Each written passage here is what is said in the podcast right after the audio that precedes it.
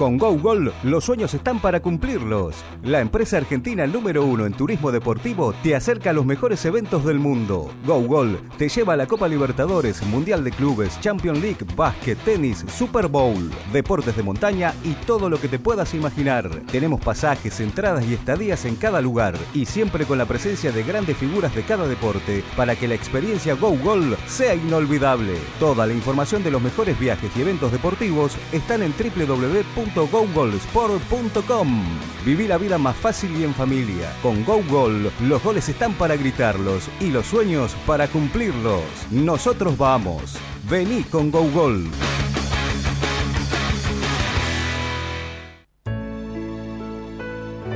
En Casa, la empresa argentina número 1 de internación domiciliaria, desde hace casi 30 años, cuida de niños y adultos con enfermedades crónicas y agudas en la calidez del hogar, con un plantel de más de 600 profesionales de distintas disciplinas. Nuestro sitio web, internaciondomiciliaria.org. En Casa, siempre junto a la familia.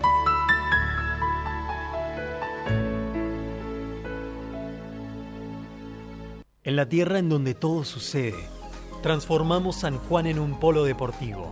Con infraestructura de punta, recibimos los eventos internacionales más importantes, porque impulsamos el deporte y lo convertimos en política de Estado. Vos también sumate a la revolución del deporte. San Juan. Vacía y cepilla los recipientes que acumulen agua. Tira agua hirviendo en desagües y rejillas y coloca mosquiteros. Juntos podemos prevenir el dengue.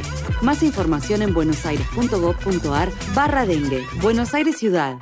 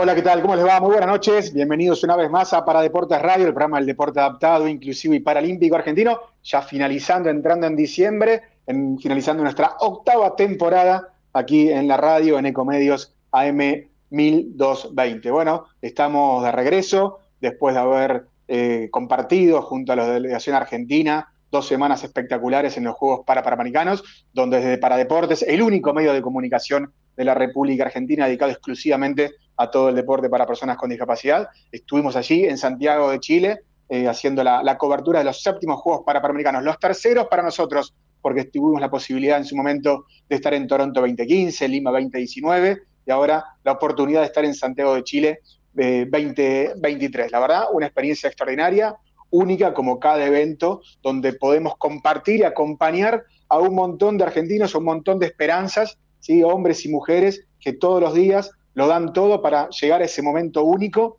de todos los deportistas y poder brindar lo mejor. Chicos muy jóvenes, de 14, 15 años, otro con más experiencia, bueno, toda una gran mezcla en una delegación enorme de 213 deportistas, más los dirigentes, más los entrenadores, más los auxiliares, más un montón de gente de la misión argentina, a la cual le agradecemos muchísimo por todo el trabajo que realizaron y también por el acompañamiento y todas las facilidades que nos dieron a nosotros en Paradeportes allí en Santiago de Chile, que también la posibilidad de estar muy cerca de cada uno de los deportes. Así que a todos ellos, a todos los que hicieron posible esta oportunidad, muchísimas gracias. Ahí saludo a José María Valladares, presidente del COPAR, a Ricardo Pardiguero, Gustavo Borro, Alejandro Pérez, el jefe de misión, bueno, absolutamente a todos los que colaboraron también para que Paradeportes pudiera ser una vez más la mejor cobertura de un medio de comunicación de la República Argentina, y puedo asegurar, sin pecar, sin modestia, la mejor cobertura de cualquier medio, de cualquier país de América que ha hecho de su delegación. Pudieron seguir de cerca toda la cobertura a través del Twitter. Dijimos que íbamos a seguir a los 213 argentinos y lo hicimos. Y cumplimos con nuestra palabra, con un equipo periodístico formidable, junto con Joaquín Fignat, con Pedro Di Fabio, con Santiago Sánchez, con Pablo Rojeraldes y por supuesto con Sebastián Comba, manejando todas las redes sociales, y también nos pone hoy al aire aquí a través del Facebook de Paradeportes. Así que un equipo que trabajó intensamente desde la mañana hasta la noche, sin descanso, siguiendo minuto a minuto cada una de las alternativas. No importa el nombre, si era más famoso o menos famoso, en algunos casos casi deportistas anónimos para la gran mayoría del público y de la gente, no importa si ganaban, si perdían, si eran medalla dorada o si salían últimos. Paradeportes estuvo cerca y estuvo al lado de cada uno de ellos. Y Paradeportes también, el lunes, cuando muchos medios desaparecen y tal vez vuelvan en París 2024, Paradeportes sigue, como siempre, como desde hace más de 9 años, al lado de los deportistas adaptados y paralímpicos argentinos. Por eso, una vez más, estamos aquí en nuestro programa de radio, en Paradeportes Radio, hoy para analizar un poquito lo que fueron estos Juegos Panamericanos. Hablaremos, no tal vez con la mega figura de los Juegos, pero sí con alguien que viene muy fuerte. Vamos a hablar con Lucas Leguiza, uno de los más jóvenes de la delegación argentina, así que nos interesa ver esa visión de un chico que a los 4 años comenzó a nadar, que es de Chaco, que es de la ciudad de Resistencia, que ganó 2 medallas, que hace poco estuvo en los Juegos Juveniles de Bogotá. Bueno, vamos a ver otra mirada también de la perspectiva de un adolescente, de un joven que tuvo la oportunidad de compartir un evento extraordinario, y bueno, veremos a futuro cómo va a seguir también su carrera. Así que el agradecimiento a todo el equipo periodístico de Paradeportes, de nuevo a Joaquín Fignat, a Pedro Di Fabio, Santiago Sánchez, Pablo Rojeraldes y a Sebastián Comba, que todos estuvieron al pie del cañón, no aflojaron nunca, de nuevo, desde las 7, 8 de la mañana hasta las 12 de la noche, 1 de la mañana, para poder brindar la mejor información, y así lo han sabido también disfrutar y valorar cada uno de los deportistas, entrenadores, dirigentes, familiares y el público en general, porque así lo han demostrado especialmente a través de las redes sociales. El saludo a todos los amigos allí de Ecomedios M1220, también a las empresas que de alguna u otra manera nos van acompañando, a toda la gente de Lecoq Sportif, de Alien Seguros, también de GoGoal, de En Casa y de Urquiza Transporte. Así que bueno, muy feliz de poder haber estado allí en Santiago de Chile, cansador, agotador, pero con muchas emociones, y iremos hablando también de los distintos momentos de estos Juegos que vivimos hace muy poquitos días. Y un protagonista de estos Juegos también fue nuestro compañero, mi amigo Ariel Cuasi, coconductor de Paradeportes Radio. Él estuvo con la delegación argentina de natación, es uno de los entrenadores del equipo, así que también protagonista desde el otro lado, desde adentro, desde la búsqueda de esas medallas, desde la búsqueda de nuevos talentos, ¿sí? Orientando, organizando, planificando, así que también tenemos en Ariel hoy a nuestro coconductor y una especie de entrevistado, porque le vamos a hacer muchas preguntas, ¿sí? Queremos tener su mirada. Ahora en minutos nada más vamos a sumar a Lucas Leguiza, que está en Chaco. Así que Ariel, te saludo, buenas noches, bienvenido una vez más a tu programa Paradeportes Radio. No te escucho. A ver, a ver. No, mala mía. Puse bueno, yo el mute. Buenas, ¿cómo estás? Buenas noches. Muy bien. Estamos ahí recuperándonos un poquito del ritmo frenético de los Juegos Panamericanos, que obviamente disfrutamos, pero bueno, es cansador. en ese ritmo frenético. Ahora me estoy viendo que tuve un problema técnico, cambié de auricular y estoy prendido fuego. No sabía que tenía. ¿Estás ahí? Sí, sí, estoy conectado. Estás muy moderno. Sí, a 2.20. Pero sí, muy contento con los resultados, no solo de natación, que es donde estuve estos últimos 15 días focalizado y trabajando mucho, sino de toda la delegación, porque al margen de eso, en el día a día de la villa íbamos poniéndonos un poquito a tono con los demás deportes y la verdad que fue un muy buen Panamericano para la delegación argentina. Sí, haremos ahí un poquito un resumen después anoto con Lucas los momentos, ¿no? Los buenos y los malos, algunos nombres iremos repasando de los 213 y también durante el mes de diciembre iremos hablando con los distintos protagonistas de estos juegos. Argentina en el medallero final, para aquel que no está al tanto, terminó en el quinto lugar, igual que en Lima 2019, sumó 6 medallas más, ¿sí? Una menos de lograda, pero 107 medallas habían sido en Lima, 113 aquí en Santiago, Brasil primero con 343 medallas en total, Estados Unidos segundo, lejos, con 166, Colombia, que estuvo permanentemente en el segundo puesto, pero sobre el final Estados Unidos le arrebató esa medalla plateada, quedó en un impresionante tercer puesto con 161 medallas, México 125 y Argentina, que llegó a estar en el momento séptimo, pero bueno, después se fue, siempre viene como de atrás Argentina, tanto en el olímpico como en el paralímpico, en el convencional, viene y sobre el final mete un sprint, suma medallas y se acomoda un poquito mejor en el medallero, con 25 medallas doradas, 33 plateadas y 52 medallas de bronce. Así que una muy buena performance, diremos la mejor a nivel medallas de los últimos 20 años. Recordamos que el primer juego fue en México 99, después en Buenos Aires 2003, en Río 2007, en Guadalajara 2011, Toronto 2015, Lima 2019 y ahora en Santiago 2023. Tuviste la posibilidad, Ariel, de estar en todos los juegos, ¿no? Este es tu primer juego del otro lado como entrenador. ¿Cómo lo viviste también? Y la verdad, yo lo disfruté mucho, lo disfruté desde otra función. Estuve de los 7 juegos en 6 como deportista. Esta es la primera que estoy por el staff como entrenador, con otras responsabilidades, otro cansancio, porque cuando sos deportista, aparte tenés algún que otro día libre en el cual te quedás descansando para después seguir compitiendo. Parte del staff, todos los días en la pileta metiendo doble turno y tratando de darle herramientas a los nadadores como para que primero por un lado rindan al máximo y por el otro lado disfruten también. Así que una nueva experiencia, pero que me tocó disfrutarla muchísimo, pero es dura y todavía ahí estamos en un proceso de recuperarnos física y mentalmente, pero muy contento con los resultados. Y especialmente con el grupito que pudimos sumar de nadadores juveniles, que eso sí es mi responsabilidad desde el principio de este año, y pudo también incluso aportar con medallas, no solo con la conformación del equipo, sino también con medallas. Vamos a profundizar, ya que te tenemos acá, hoy a profundizar un poquito más en lo que fue la natación, que logró 9 medallas doradas, 12 plateadas, 15 de bronce, que tuvo Nadaluz Pelitero, tal vez la gran medallista, ¿sí? de estos juegos, con 3 doradas, 2 plateadas y 1 de bronce, y de hecho fue elegida la banderada para el cierre de la ceremonia final, en el cierre de estos juegos que se realizó, ¿no? Ahí en un espacio lindante a la Villa Panamericana. ¿Qué te pareció la organización, teniendo vos la experiencia? ¿Te pareció correcta? ¿Te pareció muy buena? ¿Qué estuvo bien? ¿Cuál fue el punto más alto, el punto más bajo? Sí, bueno, este tipo de eventos tan grandes y con tanta logística de deportistas, de entrenadores, de dirigentes, de marcas, de elementos, es muy compleja, siempre tiene puntos altos y puntos bajos, como decís vos. La verdad es que lo que pude conocer de las instalaciones deportivas, yo muy vinculado con el tema de la natación, me pareció que estaba unas instalaciones de muy buen nivel para lo que es Sudamérica.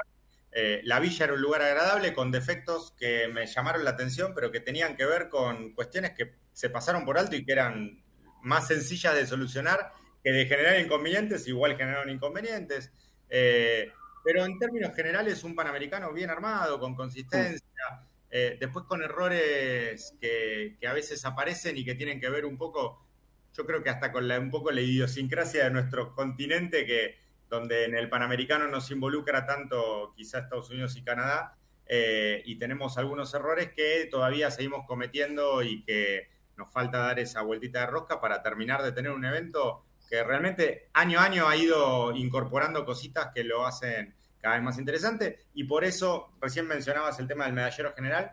Me parece que es un indicador que Estados Unidos haya quedado segundo cuando muchas veces lo tomaba como solo un torneo para llevar a su semillero o para potenciar deportistas, y la realidad es que en este juego para Panamericano fue con una delegación mechadita. Había deportistas nuevos, pero también había deportistas con trayectoria y muy buen nivel, uh-huh. Y eso lo demuestra un poco el medallero. Bien, ahí hablabas recién, para toda la gente, en el Estadio Nacional, que sería como el Monumental aquí de Buenos Aires y de la Argentina, alrededor de ese estadio se fueron construyendo distintos espacios deportivos que se usaron para los Juegos Panamericanos, en mayor cantidad, porque por ejemplo hockey no hay en el Panamericano, y por ejemplo la pileta de natación, atletismo, si bien el Panamericano se jugó en un atletismo, fue en una cancha auxiliar, pero muy cómoda.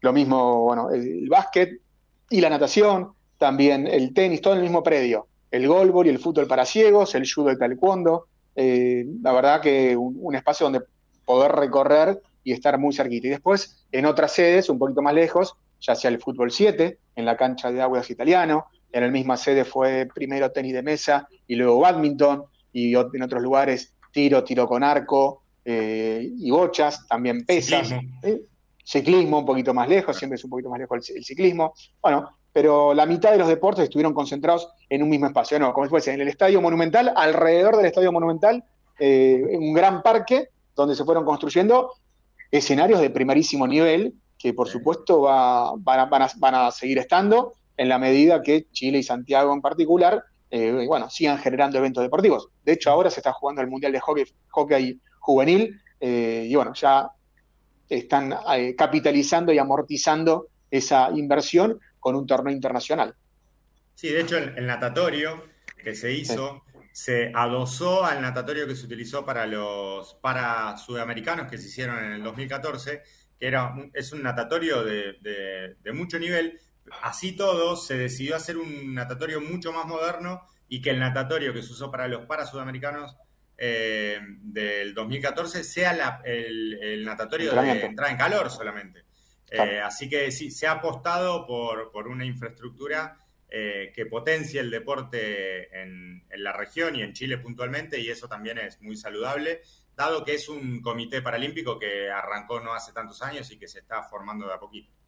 Es nuevo, como organización, es nueva. Es más, hacía falta un comité paralímpico para que pudieran desarrollar también este mega evento. Así que, bueno, vamos a hablar ahora, ¿te parece? Lo vas a presentar vos, porque vos lo conocés un poquito más, ¿sí? Y después seguiremos analizando momentos. Quiero que hablemos de momentos de atletismo, momentos del taekwondo, con un Zamorano que otra vez en la último segundo, con la última patada, logra la medalla dorada, lo mismo que hizo en los Juegos Paralímpicos de Tokio, la muy buena, a veces ni siquiera con una medalla, pero la muy buena participación del golbol masculino y femenino, logrando un cuarto puesto, tal vez la tristeza del básquet, ¿sí? Que es particular el masculino, que con un segundo y tercer puesto lograba no solamente la medalla, sino un lugar en el repechaje para los Juegos Paralímpicos, y quedó en el cuarto lugar. Así que hay cuartos puestos con un sabor dulce, y hay cuartos puestos que son muy amargos. Pero bueno, iremos hablando hoy y también los próximos días. 21-22 estamos en Paradeportes Radio. Mi nombre es Maxi Nobili, junto con Ariel Cuasi. Y ahora, a ver, Seba Comba, desde Chaco, desde Resistencia. Aquí, el Benjamín, Lucas Leguiza. Hola Lucas, ¿cómo estás? Buenas noches, bienvenido por primera vez a Paradeportes Radio. ¿Cómo estás? Un placer. Hola, ¿cómo están? ¿Todo bien? Sí, la primera vez en Paradeportes y todo. ¿Cómo andan? Bien, ¿estás contento? ¿Querés cortar la comunicación? Sí. ¿Está bien? ¿Estás bien? No, estoy bien. Perfecto. Le contamos a la gente que Lucas está con un look totalmente innovador que tiene que ver con su primera participación en un juego Panamericano de mayores, en este caso, porque hace unos meses estuvo en el Panamericano de juvenil en Bogotá. Pero también hacer una breve introducción. Lo conocimos a Lucas hace 4 o 5 años aproximadamente. Teníamos relación con su anterior entrenador, con Osvaldo Acuña, que lo conocemos por Dani Jiménez y por también ir en distintas oportunidades a Resistencia y ser un hombre muy ligado a la natación de la región, por lo tanto siempre estábamos en contacto y tuvimos la oportunidad de conocer a Lucas. Todavía sigue siendo chiquito, pero muchísimo más chiquito, que recién arrancaba y que daba sus primeros pasos en la natación paralímpica, y no nos desde la primera impresión que tuvimos con él no teníamos ninguna duda de que de a poquito se iba a ir sumando a la selección. Quizá no pensamos que tan rápido y fugazmente iba a pasar de un panamericano de juveniles a uno de mayores, pero la verdad es que tuvo una evolución, no sé si rápida, sí consistente, siempre pasos hacia adelante, y eso le permitió ir formándose de a poquito. Tiene 15 años, cumple 16 en unos días, si no me equivoco, Lucas. Sí. Así que fue el más chico de nuestra delegación en lo que es para natación, y también pudo ir ahí sumando al medallero argentino, así que la verdad que fue una satisfacción para todos su incorporación al equipo. Bien. ¿Qué presentación te hizo, no, el entrenador? Bien. Sí, sí. Lo convenciste. Sí, la verdad que muy buena presentación. Muy bien, bueno, a ver, vamos a repasar. Logró en este Juego Panamericano de Chile, Lucas, la medalla plateada en los 100 metros mariposa S8 y también un bronce en el combinado, ¿verdad? Sí. Así que, bien. Y Lucas. Bueno, Lucas, sí. Perdón. Arranco, Maxi, después te dejo a vos. Sí, obvio. Es tuyo. Bueno, estaba hablando un poco de tus medallas en este Juego Panamericano. Contanos un poco, básicamente, qué diferencias encontraste entre lo que fue Bogotá con este Panamericano y cómo te fuiste sintiendo en este Panamericano de mayores, donde lograste tus mejores registros en casi todas las pruebas en las que te fuiste tirando, incluso en las que pudiste acceder a las medallas. Bueno, lo que yo noté fue más nivel, un nivel más alto. Fui más preparado que al Bogotá. La verdad que entrené más para este torneo, me preparé más en el poco tiempo que tuve, pero sí, lo que yo noté fue más nivel y una mejor preparación para lo que fue el torneo, ¿no? Y no, eso, no, la verdad que no encuentro otra, pero sí el nivel y cómo lo disfruté al torneo. Y entre los dos eventos, ¿cuál de los dos te generó más ansiedad, incertidumbre, nervios, sensaciones nuevas? Porque la verdad que son muy chicos, quizá no eran nervios, pero era, bueno, un ámbito donde quizá no estabas acostumbrado a competir. Vos competís con convencionales y competís también en Paralímpico, pero no es lo mismo viajar, tomarse un avión, llegar a un país desconocido y competir con deportistas que quizá los encontrás por primera vez. ¿En cuál de los dos eventos al principio tenías algo de dudas? Porque la verdad es que, en definitiva, se te notó bastante suelto en los dos, pero bueno, ¿qué sentiste vos? Bueno, yo tenía más dudas, tenía más nervio por este torneo, porque bueno, la verdad que me llegó así muy, muy de golpe, pero bien, la verdad que en este sentí un poquito más de nervio que en el otro, pero dentro de todo, muy bien, muy cómodo en las carreras. Te pregunto, los nervios, ¿los sentís en qué momento exactamente? ¿Cuando estás en la cámara de llamada y te tenés que preparar? ¿Cuando todavía estás en el agua? ¿En qué momento están los nervios y en qué momento desaparecen en un deportista, de un nadador? Yo por lo menos sentí nervios hasta que me tiré al agua. Estaba en el partidor y estaba temblando antes de largar. Así que sentí nervios hasta que me tiré al agua y bueno, ahí ya no pensé más en nada, pero sí, hasta que no me tiré al agua no se me fueron los nervios. Bien, y después decía recién, en este Juego de Santiago vi más nivel que el de Bogotá en el juvenil, pero vos ganaste una medalla plateada, metiste un bronce. Si bien viste más nivel, ¿te sentiste lejos de ese nivel o dijiste, hay más nivel, pero ya no estoy tan lejos? Sí, no me puse a pensar en eso, Pero pensalo. Sí, capaz que sí, hubo más nivel, pero yo digo que pude estar a la altura del nivel dentro de todo.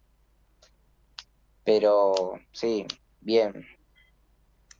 En la cámara de llamado, cuando veías a nadadores, que algunos arriba de los 25, 26, 27 años, ¿qué pensabas? Porque, sí, eso no lo digas, pero ¿qué pensabas vos hacia adentro? Tengo que aprender, los corro igual, me tiro y me siento fuerte como para terminar adelante. No, yo estaba en la cámara de llamado y los miraba y decía, ¿qué estoy haciendo acá? ¿Qué estoy haciendo acá? Digo, ¿por qué no me voy nomás? Pero sí, los veía más grandes y te da medio nervio verlos más grandes. Encima ellos estaban tranquilos, no tenían, o se los veía muy tranquilos. Pero y sí, los miraba y decía, no puedo creer que... Ya te digo, ¿qué estoy haciendo acá? No puedo estar acá. Y una vez que entras al agua, ¿qué te pasa por la cabeza? Depende en qué carrera. Pará, Maxi, perdón. Hay algunos secretos que tenemos entre los dos, pero que quizás si él quiere los puede comentar. Podés comentar lo que... Tuvimos una situación muy particular durante el Panamericano. Cuenten. Sí. Mariposa, cuando me tiro... Me olvidé totalmente la línea de los 15 metros. Perdón, aclaro algo y después lo seguí contando. Pará. En el reglamento, por una cuestión televisiva hace muchísimos años, prohíbe que los nadadores que parten del cubo de partida hagan un subacuático mayor a los 15 metros. ¿Por qué? Uh-huh. Porque por abajo se va mucho más rápido, pero pasaba que antes no había cámara subacuática. Por lo tanto, era bastante aburrido ver una prueba donde el nadador sacaba la cabeza, respiraba y después desaparecía de nuevo. Entonces, si el nadador en la largada pasa los 15 metros subacuáticos, está descalificado. Todo tuyo, Lucas. Bueno, me olvidé de la línea de los 15 metros, empecé a hacer subacuático. Y cuando salgo, digo, la línea de los 15 me olvidé. Me olvidé totalmente... Y no, porque yo iba nadando, iba haciendo subacuático y veo en la pileta te marca los 25 y los 15, con una línea abajo en el piso. Y veo la línea y cuando no le di bola y cuando venía nadando, hasta los primeros 50 pensé en eso. Digo, me habré pasado, no me habré pasado. Y después los segundos 50, digo, bueno... Cuando toco el aparello tengo que hacer una buena vuelta, no le tengo que errar, tengo que hacer un buen subacuático, no tengo que refinar la primera. Y después cuando iba más o menos a los 75 por ahí, veía el agua que salpicaba del carril de al lado y digo, tengo que apurar un poquito más. Y después no pensé más nada. Cuando llegué y vi el segundo puesto y dije, bueno... Perdón, todo esto que contó Maxi, que lo contó en 4 minutos, en 68 segundos. Y con asfixia constante, porque Mariposa genera eso. Nosotros afuera del agua, todo el staff mirándonos entre nosotros, porque vimos una salida muy al límite de los 15 metros, y estamos a punto entre llorar, mirar a los jueces o, bueno, rezar. Pero evidentemente salió justo en el límite. Claro. Y bueno, pudo hacer su mejor marca histórica, que lo posiciona no solo como el segundo mejor mariposista de América, sino también lo empieza a proyectar en rankings mucho más exigentes como el ranking mundial. Así que, pero bueno, cuando nos contó todo esto que pensó en los 68 segundos, lo mirábamos como diciendo, ¿en serio tuviste tiempo para pensar todo eso? Así que muy bien. Teniendo en cuenta este ranking, ¿qué chances hay, le pregunto a los dos, ¿sí? Desde el desconocimiento, de lograr un buen tiempo para poder clasificar luego a París? ¿Hay posibilidades o no? ¿O estamos lejos? Voy yo. El que sepa la respuesta. La realidad es que me parece que todavía no debería ser el objetivo principal, más allá de que él va a seguir evolucionando por la edad que tiene. A veces son cuestiones que se dan más por una cuestión más natural de evolución basada en entrenamiento, en más competencias, Todavía hay tiempo para seguir metiendo marca, por lo tanto, nada, ahora tenemos un torneo a mediados de diciembre que también es homologado para hacer marca, pero me parece que el objetivo para este año se superó, porque la realidad es que el objetivo era el Panamericano Juvenil. Luca, vos corregime, capaz que me decís, no, mirá, mi objetivo era otro, pero creo que voy no, planificando sí, y voy viendo un poco la evolución. El objetivo era ir al Panamericano Juvenil a buscar el oro, se consiguió, fue oro en la categoría junior del Panamericano de Bogotá 2023, y después ponerse en consideración para el Panamericano de Mayores. Más allá de que veíamos que la marca podía estar vinculada con algún podio, era una incertidumbre porque la realidad es que hay nadadores, lo que decía recién Lucas, nadadores mayores, con mucha trayectoria. Así que me parece que con 2 medallas, de hecho en el Panamericano Juvenil ganó una, no ganó 2. Así que me parece que superamos las expectativas y para este 2023 me parece que tiene que estar más que conforme. Todo lo que venga de acá a que se cierre el plazo para hacer marca de París, obviamente bienvenido, pero bueno, no tiene que ser una presión, sino una motivación. Estamos hablando con Lucas Leguiza, doble medallista Panamericano de Natación en los Juegos de Santiago. ¿Cómo fue el recibimiento en tu resistencia, en tu Chaco, ahí en el Club Regatas? Bien, hoy recién vengo del club, me recibieron bien. La verdad que, aparte, todos estuvieron viendo las carreras, todos estuvieron bancando desde acá. Así que, sí, me recibieron muy bien. Muy contentos todos, así que... Y contentos todos también porque sé que estuvieron bancando desde acá. Así que, no, muy, muy contentos. ¿Qué te genera que tus compañeros te vean por tele? Porque no es habitual. Sí. No, la verdad no... No sé... Bien, qué sé yo. Pero... ¿Qué fue lo que más te...? Sí, perdón. Completa. No, que... No, dale vos. Bueno, no, bien, porque sé que son mis amigos, son los que están todo el día conmigo, todos los que están todos los días, todo el día, literalmente. Así que... Muy bien, muy contento porque sé que están de acá y son los que miran todo este proceso también, así que bien porque pueden ver el resultado, así que contento. Bien, tenés 15 años, yo te miro a vos y ¿sabés quién me aparece en mente? Elías Romero, si lo conociste, Elías Romero, jugador de tenis de mesa, lo conocimos en Toronto 2015, también tenía 15 años y en estos juegos logró la medalla dorada y la clasificación a París 2024. ¿Cómo te imaginas tu proyección? No sé. La verdad que no... No sé, me gustaría... Obviamente me gustaría el año que viene poder tirar alguna marca para París, pero como dijo Ariel, no, capaz ese no es el objetivo principal, pero no, vamos a ver qué sale el año que viene y bueno, eso. Bien, ¿qué fue lo que más disfrutaste de este mega evento? ¿Sí? Porque en Bogotá no estaban en una villa, estaban en un hotel, era distinto. Bueno, acá una villa gigante con más de 2.000 atletas, un comedor gigantesco donde compartían el desayuno, el almuerzo, la merienda, la cena, jugabas seguramente, se juntaban a jugar vos con tus compañeros. Entiendo que hubo mucha play también, hay mucha actividad. O sea, sí, tengo un partido pendiente todavía con Ariel que se asustó, parece. Nos animó. Pusimos fecha y te fuiste. Lo sigo esperando y bueno, vamos cuando. Lo único que no me animo con Lucas es en los 100 mariposas. Vamos. Pasa que Ariel es generación metegol, vos sos generación play. Entonces, es otra historia. ¿Qué te iba a decir? Bueno, ¿y qué fue lo que te gustó? ¿Te gustó la comida? ¿Comías lo que querías? Digo, ¿cómo fue? ¿Qué anécdota te va a quedar?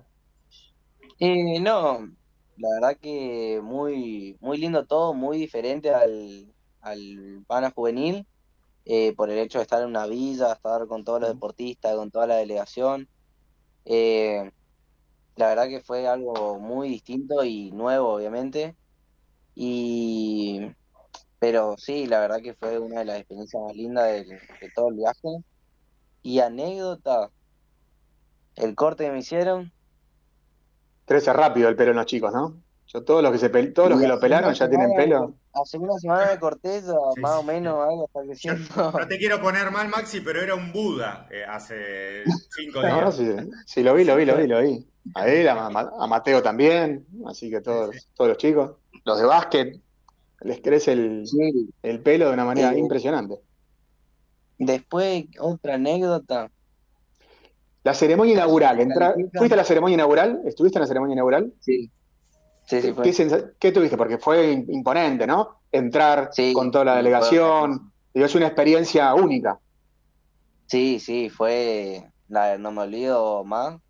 Algo que no me lo olvido. Tengo todo grabado, tanto en mi cabeza como en el celular, así que... No, muy, muy lindo. Muy lindo todo. Y de todo el juego, ya sea inauguración, competencia, villa, si tenés que elegir algo que... Cuando lo viste dijiste, esto no me lo imaginaba así y me sorprendió y me quedó grabado. ¿Qué fue? Y yo digo que las carreras.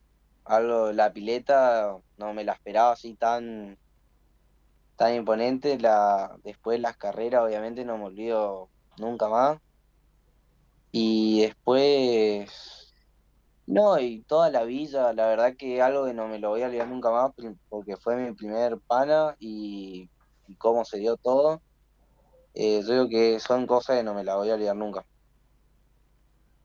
¿Estás yendo al colegio? ¿Ya volviste al cole? Sí, hoy ¿Cómo fue ahí? ¿Cómo fue ese? ¿Estás en tercer año? ¿O cuarto? ¿Cómo fue ese recibimiento? ¿Llevaste las medallas? ¿Te recibieron? Se me cagaron de risa nomás. Pero te hicieron un reconocimiento en el colegio. Dije, hoy voy a llevar una campera con capucha. El tema que eran las 7:30 de la mañana y hacía 29 grados. Claro. Aparte ya te habían visto por tele. Sí. Y hacía 29 grados, no andaba al aire. Somos 40 en un curso, dije, no, ya fue. Le mandamos un saludo al colegio, que están contentos que estamos contando los problemas edilicios. No andaba al aire, hacía un calor, dije, no, ya fue, ando así nomás. Sí, no pasa nada. ¿Llevaste las medallas? No. Sí, te ve, porque pensé, me habían dicho que me estaban por hacer pasar al frente, yo la verdad que no quería, pero bueno. No me hicieron pasar, gracias a Dios, así que... Yo para mí la tenés que usar para dar lecciones, pruebas, pero colgadas. Eso de pasar al frente, cuando ganaste las medallas tuviste que pasar al frente en el podio. No te tocó el himno, porque el himno solamente suena en el ganador, pero sí la bandera argentina estuvo bien posicionada y la viste izarse de alguna manera, ¿no? ¿Qué significa para un chico de 15 años ver la bandera argentina ahí en un podio? No, gracias a vos. Muy hermoso. La verdad que otra cosa que no me la voy a olvidar nunca más, estar ahí en el podio y ver cómo sube mi bandera por posicionándose en las 3 mejores del continente. Algo que tampoco no me voy a olvidar nunca más de este torneo. Bien. ¿Tuviste la posibilidad de ver otros deportes, de vincularte con otros deportistas? ¿O solamente quedaron con el gueto natación y no te moviste de ahí? No, fuimos a ver cuando Argentina jugó contra Canadá, creo, para el tercer puesto de básquet. Y ahí salimos y fuimos a ver a Gustavo en tenis. Uh-huh. Que partidazo, la verdad. Sí. Y eso nomás. No, después no vimos otra cosa. Bien. ¿Qué otro deporte adaptado te gusta? ¿Practicaste otro aparte de natación? Vos arrancaste a los 4 años... Es generación para deportes, ¿no? Me gusta porque son chicos que a los 5 o 6 años ya estaba Paradeportes, había comenzado, y bueno, espero que nos sigas desde hace mucho tiempo, Lucas, la verdad que no lo sé, y la verdad que es para los que hacemos Paradeportes hace casi 10 años, empezar a ver deportistas que eran muy chiquititos cuando comenzamos nosotros, y dentro de unos años, bueno, será deportista de cuando hayamos comenzado no habían nacido. Así que la verdad que también nos encanta poder dialogar con gente tan joven como vos. Gracias. No, hice otro deporte, hice fútbol, pero tuve que dejar porque le tenía que dar lugar a otro. Era muy bueno y dije, no, tengo que dejarle a otro que vayan y me tuve que quedar con natación nomás. Este chico hace un peligro, Maxi. Perdón, ¿eras arquero en el fútbol amputados? Claro, en fútbol amputado le decimos a la gente que el jugador de campo le tiene que faltar un miembro inferior, una pierna, y al arquero un brazo. Entonces, bueno, Lucas, el brazo derecho, y el arquero ataca con una mano, ¿no? Bueno, no, era con convencionales. Fútbol, bueno, bien. Sí, bien. No era arquero igual, era defensor. Bueno, también. Me pasaba una. Un rústico. Muy rústico, la verdad que. Muy bien. Yo no pasaba, eso sí. La pelota y el jugador, sí, yo me quedaba en el piso. Bien. Bueno, Ariel, ¿alguna pregunta más? ¿Algo para Lucas?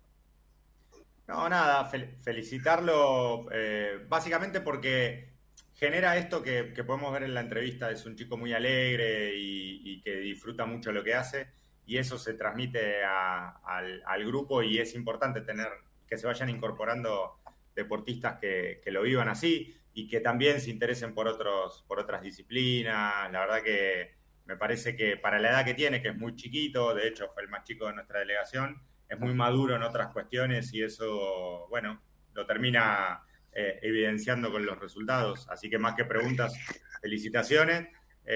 Y bueno, ojalá que sigan los éxitos y que la próxima te animes a jugar a la Play. Bueno. Gracias. Se puso picante. Sí. Que quede claro que él empezó. Él empezó a querer jugar a la Play, el primero que se asustó. Así que queda grabado esto. Sí. Cuando, no sé, hay que hacer el desafío para deporte, cuando quieran. Lo televisamos y listo. Cuando vos quieran, yo no tengo problema. La que estaba muy contenta con vos, obviamente, y esto va en serio, es Daniela Jiménez, también chaqueña, ¿no? Que de hecho, cuando ganaste una de las medallas, dijo, bueno, Chaco sigue con su representación, ¿sí? Daniela, que en principio ha sido su último juego para Panamericano, así que Chaco ya tiene reemplazo a través tuyo. Así que, Daniela, para vos ha sido una referente. ¿En la natación? Sí, obvio, siempre, yo la conozco de muy chico. Más me fui a su casa una vez cuando era más chiquito y me acuerdo, sí, claro que abrió el placar y tenía todo dorado. Y dije, bueno, ¿quién pudiera? Bueno, ¿quién dice que tal vez a vos? Claro, de a poco. Empezó El primer Panamericano que viajó, el Panamericano que viajó Daniela, tenía 14, cumplió 15 a la semana, así que... Y también muy jovencita le tocó ir a Beijing 2008, también. Sí. Bueno, Lucas, agradecerte por esta charla, ¿sí? Queríamos conocerte un poquito más, desde el lado deportivo, desde el lado humano, ¿sí? Cómo habías vivido esta experiencia, bueno, y junto acá también con Ariel, que lo conoces muy bien. ¿Qué tal es Ariel como entrenador? Muy bien. Epa. Muy piola. Muy piola, así que, no, muy bien, muy buena persona, muy buen entrenador, así que, bien, muy contento también por poder compartir. Miró para abajo, parece que lo estamos amenazando. Habla muy contento por poder compartir esta experiencia y también la del Pana Juvenil con él, así que, también. Muy bien. Bueno, un año que no te vas a olvidar nunca, ¿no? No, para nada. La verdad que salió todo como esperaba y inclusive más, mucho mejor. Así que no, un 2023 inolvidable. Una aclaración antes que cierre la nota. Yo soy el técnico de la selección juvenil, pero Lucas entrenó mucho tiempo, bueno, lo nombramos antes, Osvaldo Acuña, y ahora está con Juan Di Núbila, que la verdad que también merecen una felicitación por el trabajo que hicieron con Lucas. Y bueno, y Adita Raspide, que fue la DTN nacional, ¿sí? A cargo de todo el equipo de natación, junto con otros entrenadores también, así que también el saludo a Adita, una profesional de un nivel extraordinario. Lucas, te liberamos, un placer conocerte un poquito más, tuvimos la chance de cruzarnos un poco en la villa, en distintos lugares, pero bueno, ahora empezar a conocer más de tu historia, de tu vida, y bueno, que también seas parte de Paradeportes de manera más permanente, más constante, así que esta es la primera nota y seguramente habrá muchas más.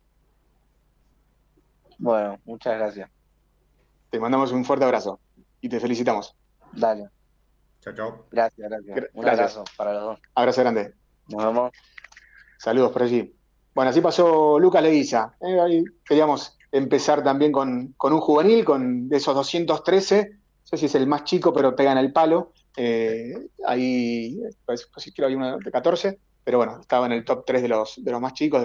Y así que bueno, esa experiencia de alguien tan joven queríamos en este primer programa. Y como dijimos, durante diciembre seguiremos hablando con más protagonistas.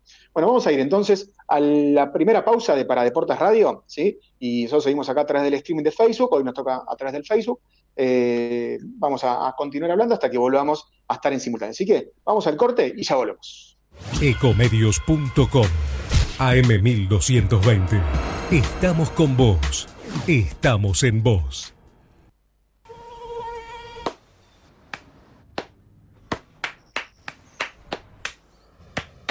No aplaudamos al mosquito, combatámoslo en serio. Para combatir el dengue, el zika y el chikungunya, evitemos que los mosquitos piquen y se reproduzcan. Usemos repelentes, coloquemos tules en la cuna de los bebés y demos vuelta a contenedores para que no se acumule el agua. Si tenés fiebre alta, dolor de cabeza y dolor muscular, no te automediques y acudí al médico. Encontrá más información en argentina.gov.ar. Argentina Unida, Ministerio de Salud, Argentina Presidencia. Informate en ecomedios.com. Seguinos en TikTok, @ecomedios1220.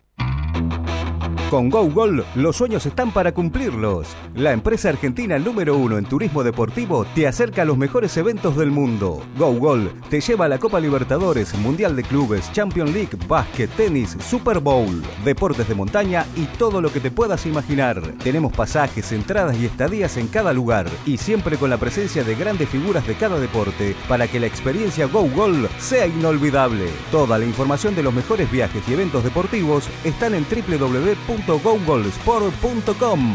Viví la vida más fácil y en familia. Con GoGoal, los goles están para gritarlos y los sueños para cumplirlos. Nosotros vamos.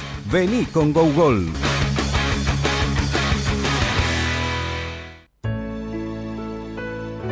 En Casa, la empresa argentina número 1 de internación domiciliaria, desde hace casi 30 años, cuida de niños y adultos con enfermedades crónicas y agudas en la calidez del hogar, con un plantel de más de 600 profesionales de distintas disciplinas. Nuestro sitio web, internaciondomiciliaria.org. En Casa, siempre junto a la familia.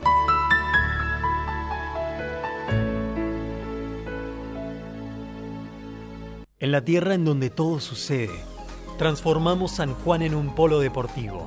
Con infraestructura de punta, recibimos los eventos internacionales más importantes, porque impulsamos el deporte y lo convertimos en política de Estado. Vos también sumate a la revolución del deporte. San Juan.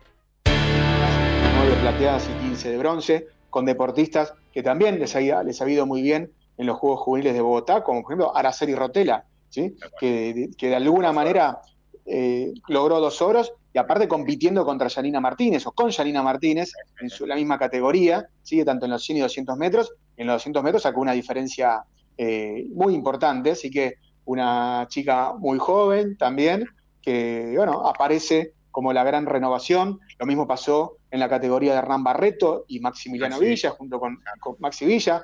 Maxi Villa gana los 200 metros y Barreto gana un Barreto que no se da por vencido nunca, ¿no? Un tipo de 32 años que hace más de 13 años que está en la elite, y viene un chico de 16 años como Maxi Villa que le gana y le saca el récord que tenía Hernán Barreto, y él va en la siguiente carrera, en la serie, logra el récord para Panamericano, y estamos en el aire otra vez de Paradeportes Radio.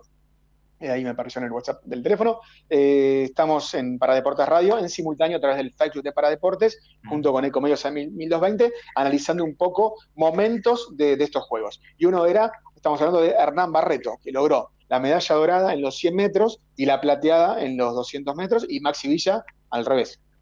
¿Sabes qué? Te quería contar, tuve la oportunidad del día que Hernán Barreto queda segundo y Maxi Villa primero, encontrarme con Hernán Barreto en el comedor, y una situación que la verdad que fue muy gratificante, la alegría de Hernán Barreto de hablarme del triunfo de Maxi Villa, porque uno a veces piensa deportes individuales, hay mucha competitividad, uh-huh. Y me decía, y la verdad que es un poco el proceso que se tiene que dar de deportistas nuevos y que me terminan haciendo levantar la vara a mí para poder seguir manteniéndome en el nivel que quiero al día o a los 2 días. Al siguiente, 2 días. Estaba nuevamente en lo más alto Hernán, pero me habla muy bien de él como persona y como deportista. Sí. La verdad que me tomó, fue muy gratificante tener ese intercambio, porque uno a veces, cuando lo vi, me acerqué para hablar y ver cómo estaba, y cuando me dijo eso, la verdad que habla muy bien de él y de lo que se va generando también en el atletismo. Sí, otro más también, Fabricio López, que estuvo en Bogotá compitiendo junto con Alexis Chávez, donde Alexis ratificó lo que viene haciendo desde Tokio, logró sus 2 medallas doradas.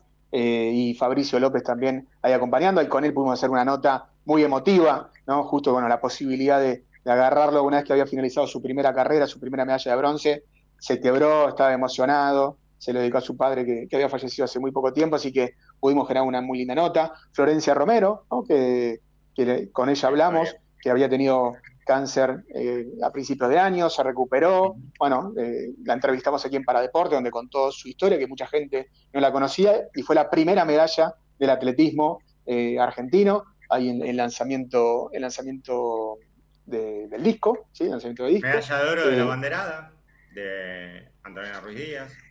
Exactamente, la medalla de oro y medalla plateada, ¿sí? Claro.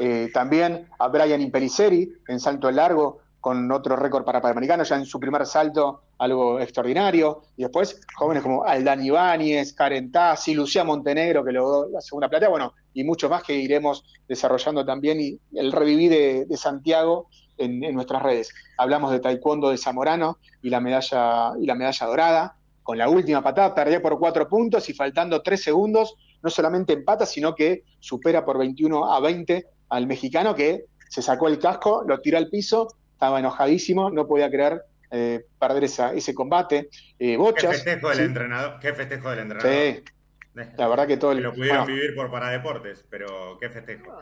Así es, lo mismo con Bochas y Estefanía Ferrando y Rodrigo Romero, ¿sí? Un jugador nuevo, Rodrigo Romero, que lograron la medalla de oro en parejas y también la clasificación para Tokio.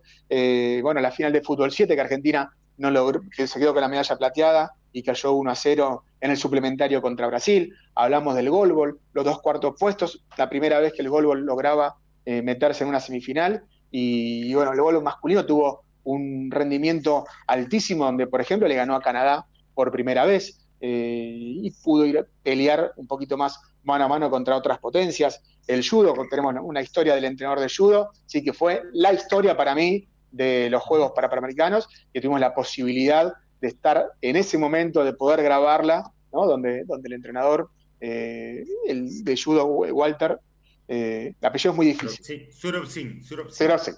Había Walter. Bueno, había una de las deportistas que había ganado la medalla plateada y le iban a dar la dorada. Fue Walter, habló con los atletas y dijo, no, la dorada te corresponde a vos, le dijo a la brasileña. Bueno, tuvimos la posibilidad, el olfato periodístico de estar ahí cerquita, y una nota que ha tenido una enorme repercusión en toda Latinoamérica. El ciclismo, sí, también con una gran actuación de Maxi Gómez y Sebastián Tolosa, ganando medallas doradas, 4 medallas doradas, de plateadas y de bronce. Mariela Delgado, que consiguió la última medalla, la 113, en la delegación argentina. Barroso y Quiroga también, el tándem femenino. Cruceño y Tocha también generando también más medallas para la Argentina. El tiro con María Laura Rodríguez Belvedere, hablamos con ella antes de los Juegos, logró 2 medallas muy importantes. Y bueno, mencionaba también a Lucas, bueno, tenis de mesa, con una dorada, la de Elías Romero, 3 plateadas y 4 de bronce, donde todas las plateadas en el tenis de mesa, el que ganaba se clasificaba a Tokio, a París 2024 directo. Argentina tuvo chances de ganar todas esas medallas plateadas. En algún momento del partido tuvo la oportunidad, 3 o 4 horas, tengo la duda, pero finalmente habían sido 4. Tenis de mesa, 3 plateadas. Sí, sí. Es la posibilidad de tener, de lograr, no, fueron 4, ¿eh? Que Laila Cuel, sí, fueron 4. Giselle Muñoz, sí, 4, seguro. El juego, ahora yo con los nombres soy muy malo. Bustamante. Bustamante, Cuel y Muñoz. No, falta el novio de Constanza Garrón. Falta. Es un nombre complicadísimo. Ya sé que Alexis Cañuca. Alexis Cañuca. Ahí está. Si no me equivoco, estuvo en la final. Sí. Así que todo el equipo de tenis de mesa también, que tuvo muchas posibilidades de meter dorada. Era una gran oportunidad. Lo tengo como, por la duda después lo chequemos, pero lo tengo como. ¿Lo tenés bronce? Alex, lo tengo como bronce. Entonces, bueno, yo creo que hubo uno más. Está bien, si me equivoco. Pero bueno, por al menos fueron 3. Que tuvieron su medalla plateada, y el gustito porque tuvieron toda la posibilidad de estar. Y bueno, después, para cerrar la jornada de hoy, el programa, el tenis, ¿no? Por supuesto, con Gustavo Fernández, que viene invicto a nivel singles porque ganó dorada en los últimos 4 juegos. Guadalajara, Toronto, Lima y Santiago de Chile, de manera contundente ganando el singles, y otra vez ganando el dobles, donde partidos complicados. Estuvo match point abajo en semifinal, se le complicó también en la final, pero todos les tiraban esa. La realidad es que la estrategia de los rivales era todo a Casco, y Ezequiel Casco logró resolver también de gran forma, aguantó la presión, aguantó el tenis, y juntos lograron la medalla dorada. La bronca de Florencia Moreno, ¿sí? Con que no pudo lograr la medalla de bronce, ¿sí? Todavía había pasado un día y todavía seguía con bronca, una bronca lógica. Estuvo muy cerquita, ¿sí? Ahí de lograr en 3 sets la medalla dorada. Bueno, no quiero pasar de tiempo, no creo que nos pasemos, son las 22, un poquito el análisis a Patricio Guglielmelli, un abrazo grande, muchas gracias. Andrés Güey, bueno, muchas gracias Andrés, el entrenador de Alexis Chávez, un trabajo fenomenal. También a Oso, a Elba Acuña, muchísimas gracias también de tiro, ¿sí? A Rosario también, muchísimas gracias. A Charlie Quintero de Bochas, bueno, fotógrafo, que también nos compartió muchísimas fotos, el hombre de las bochas, nos compartió muchísimas fotos, así que a Charlie y a toda la gente que fue acompañando la cobertura de Paradeportes. Bueno, en los próximos programas seguiremos hablando más de atletismo, más de otros deportes, ¿sí? Pero la verdad, hoy queríamos hacer un poquito el análisis general y hablar con una de las jóvenes figuras.